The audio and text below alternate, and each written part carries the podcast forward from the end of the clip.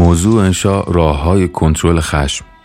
یکی از رسوم اسکیموها این است که وقتی ناراحت میشون اون خرس قطبی رو چوب لباسیشون رو میپوشن و با یه تیکه چوب خونه می‌زنن بیرون و شروع می‌کنن به راه رفتن توی مسیر مستقیم.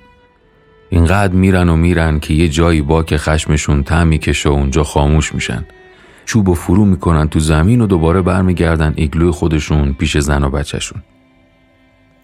اینجوری هم خشمشون رام میشه هم میشه اندوه و اندازه گرفت.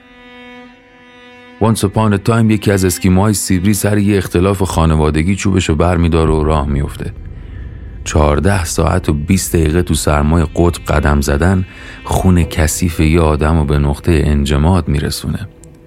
هرچی میگذشت عصبانیتش منجر به فرو کردن چوبش تو زمین نمی‌شد. اصلا کار به جایی رسیده بود که ترجیح می‌داد می‌تونست آب و بریزه جایی که میسوزه تا اینکه بخواد با اون چوب کاری انجام بده. همینطور که داشت تاب می‌خورد و تاخچه های یخی مناطق خالی از سکنه قطب شمال تموم شد.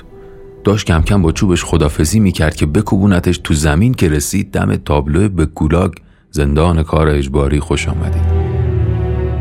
البته واضح و مبرهن است که همه کارها در زندگی اجباری است اما اونجا اجباری تر هم بود. همینطور که از کنار فنس اردوگاه عبور می‌کرد 21 میلیون انسان رو دید که مجبور بودن بمیرن. اینجا چوبش رو دوباره غلاف کرد و رفت. راه رفت و راه رفت. چهارم جوان رسید به زل جنوب شرقی میدان تیانانمن. سر بالا گردید صد هزار دانشجوی بی سلاح زیر گلوله های پدر ملت پدر صاحبشون داره در میاد. یه مردی رو دید که بعد از خرید روزانه رفته جلوی تانکای محلشون وایساده تا نیان خونش رو آوار کنن. و باز رفت و رفت. تا رسید به هوشیمین حماسه تیکه پاره کردن ویتنامی ها با برقی های اصل آمریکایی رو دید. از اینجا به بعد چوب یکی از اعضای جدایی ناپذیر بدنش شده بود.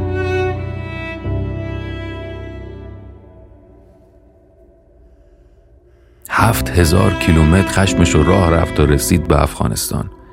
بوی تریاک داشت تو فضا خشمش رو تبدیل به جشنش می‌کرد که مردی رو دید. یه دخترش رو طالبان سرباریده بود و یه پسرش رو ارتش ترقیخواه کشورهای اروپایی گلوله بارون کرده بودن.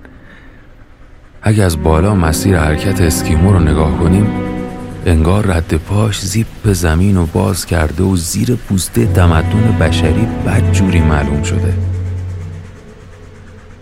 راه رفت و راه رفت تا رسید به ایران.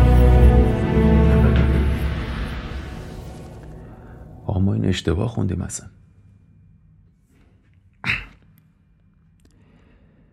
موضوع انشا راه های کنترل خشم. یکی از رسوم اسکیموها اینه که وقتی ناراحت میشن اون خرس قطبی رو چوب لباسیشون رو میپوشن و با یه تیکه چوب خونه می‌زنن بیرون و شروع می‌کنن به راه رفتن توی مسیر مستقیم.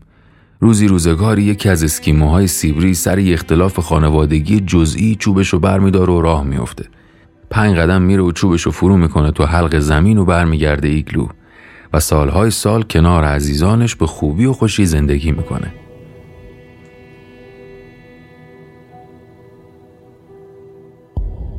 این خوب شد. تشویقش کنید.